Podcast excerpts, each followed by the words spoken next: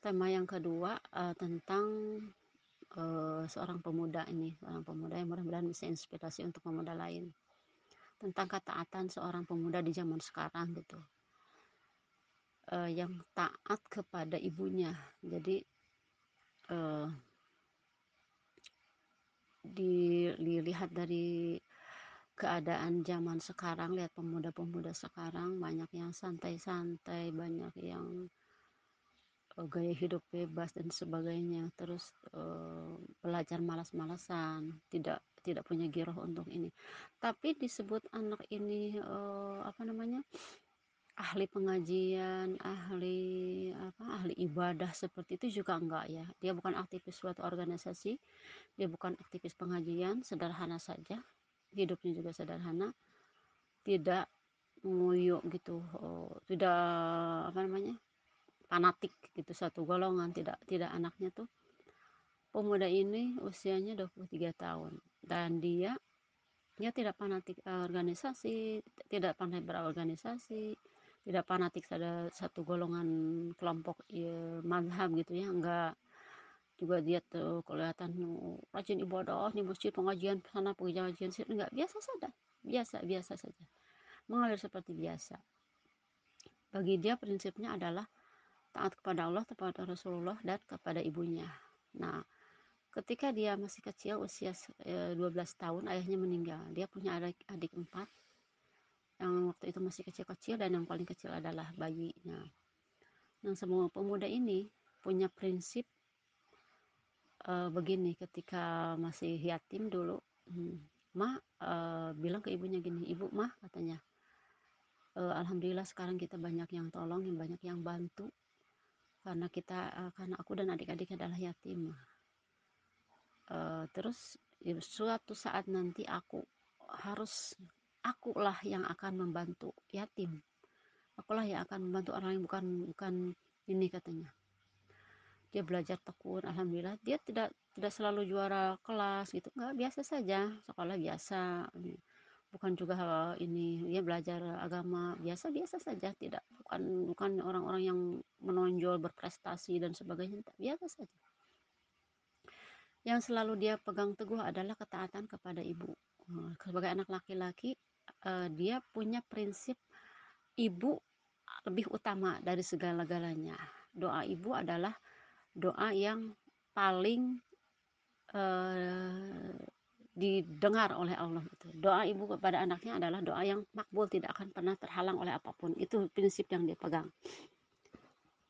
Ketika waktu itu dia sekolah uh, sering terjadi apa namanya uh, anak-anak uh, menongkrong-nongkrong gitu uh, tawuran dan sebagainya, dia enggak atau orang lain uh, ikut aktivis rohis di mana di sekolah di mana di kegiatan nggak pernah dia biasa saja hanya belajar di sekolah taat sama guru taat sama orang tua. Sudah itu aja cukup bagi dia. Aku hanya ingin belajar. Belajar agama kalau ada apa-apa dia diskusi dengan ibunya. Kalau ada masalah uh, dengan pribadinya dia diskusi dengan ibunya. Apa yang ibunya katakan apa yang ibunya arahkan dia ikuti. Uh, suatu saat ibunya bertanya kamu mau apa? Aku mau menjadi ini. Dia mau menentukan satu ini kata ibunya kamu harus begini begini begini. Kenapa harus begitu? katanya berdiskusi. Karena ibu uh, ibunya tahu potensi apa yang ada dalam diri anaknya. Jadi apa yang diucapkan ibunya dia ikuti. Kan kamu harus begini ikuti uh, potensi yang kamu sudah miliki uh, berdoa sama Allah banyak bersedekah.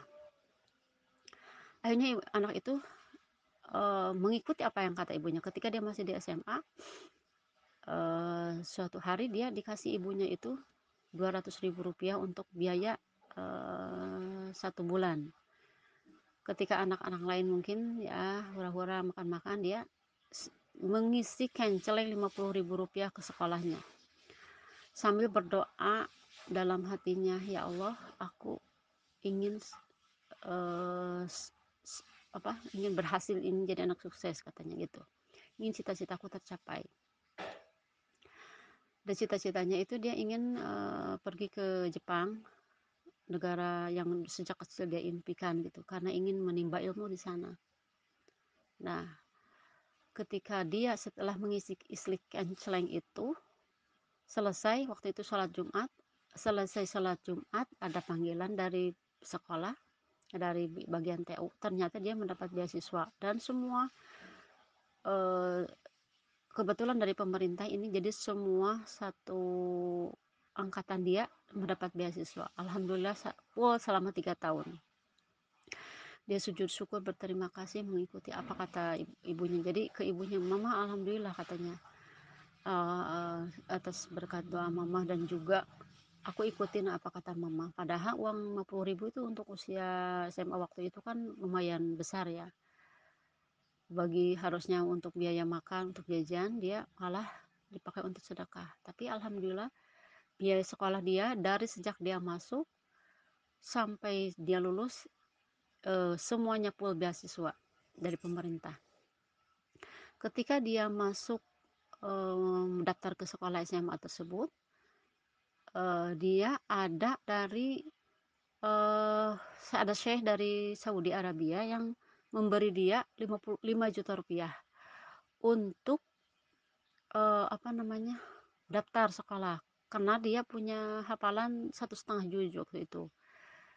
Uh, meskipun dia nggak setor hafalan ke saya itu cuma ada yang menyampaikan ke saya itu kalau anak ini yatim dan punya hafalan. Akhirnya si saya itu memberi dia 5 juta dan bisa untuk biaya sekolah. Jadi jadi kalau dihitung-hitung ibu ibunya itu nggak memberi dia biaya hanya untuk makan itu yang sebulan 200 ribu ibunya 200 ribu 200 ribu selama tiga tahun.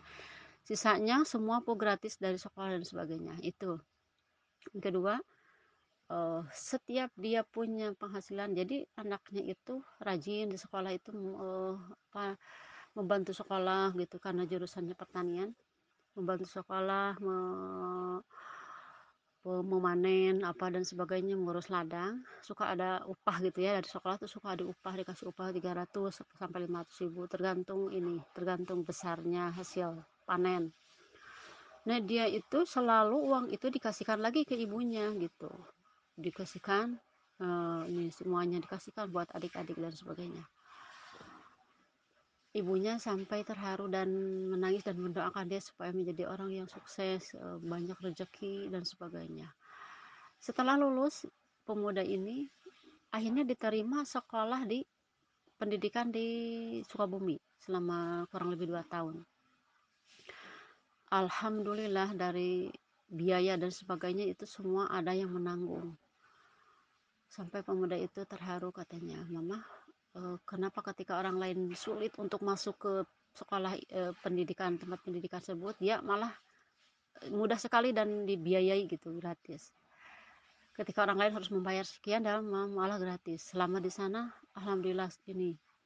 Setelah pendidikan dia akhirnya dikirim ke Jepang untuk selama tiga tahun program magang. Dan di sana pemuda ini rajin juga gitu makanya dia sedekah.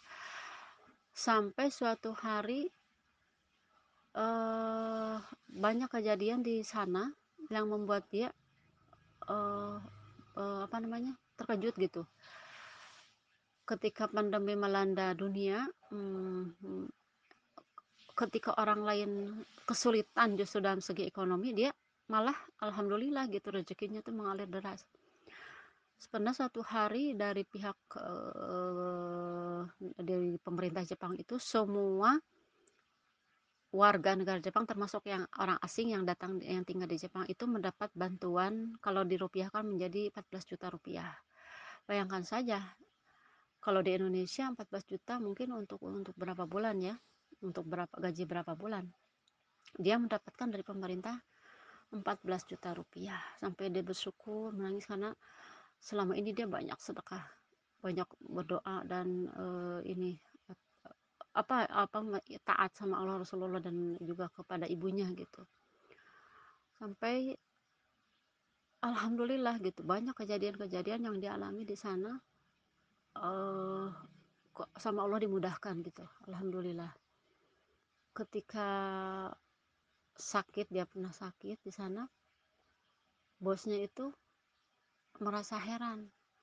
Dia bolak-balik ke rumah sakit dicek ini itu sakitnya tuh sepertinya harus bed rest harusnya atau bagaimana dirawat dan karena lumayan. Tapi tiba-tiba sama Allah tuh dimudahkan sampai bosnya tuh heran e, kamu tuh sakit katanya. Tapi uh, tidak terlihat sakit gitu. Jadi sakitnya itu emang mengherankan juga gitu muntah-muntah darah tapi dia tidak kenapa-napa sehat segar bugar gitu. Mungkin ini ujian juga bagi anak itu ya dari Allah. Hmm. akhirnya uh, tanpa diduga banyak yang memberi dia uh, apa namanya bantuan gitu. Bosnya juga sampai mengirim makanan dan sebagainya gitu. Ada orang karyawan-karyawan di sana yang memberi dia makanan gitu. Ke yang lain mah enggak gitu ke uh, apa namanya bukan karena dia sakit sebelum sakit juga emang uh, begitu gitu. Ke ke anak-anak Indonesia yang lain enggak gitu ke teman-temannya yang lain enggak ke dia tuh sering banyak yang tiba-tiba aja ngasih buah-buahan gitu. Kalau lagi panen apel tiba-tiba ada yang ngasih sekarung gitu apel. Atau misalnya ada yang ngasih uh, anggur gitu kan di sana uh, di, di ladang pertanian ya tiba-tiba ngasih hal-hal banyak yang ngasih seperti itu gitu. Ke herannya kenapa kalau anak orang lain kok enggak katanya gitu. Teman-temannya tuh heran kenapa kalau aku nggak ngasih kok kamu mah nggak ngasih wae gitu kalau orang Sunda bilang gitu ya. Ya mungkin itu karena dia uh, rajin sedekah dan juga apa uh, selalu taat ke ibunya gitu. Jadi ya alhamdulillah semua cita-cita yang dia ini kan alhamdulillah tercapai gitu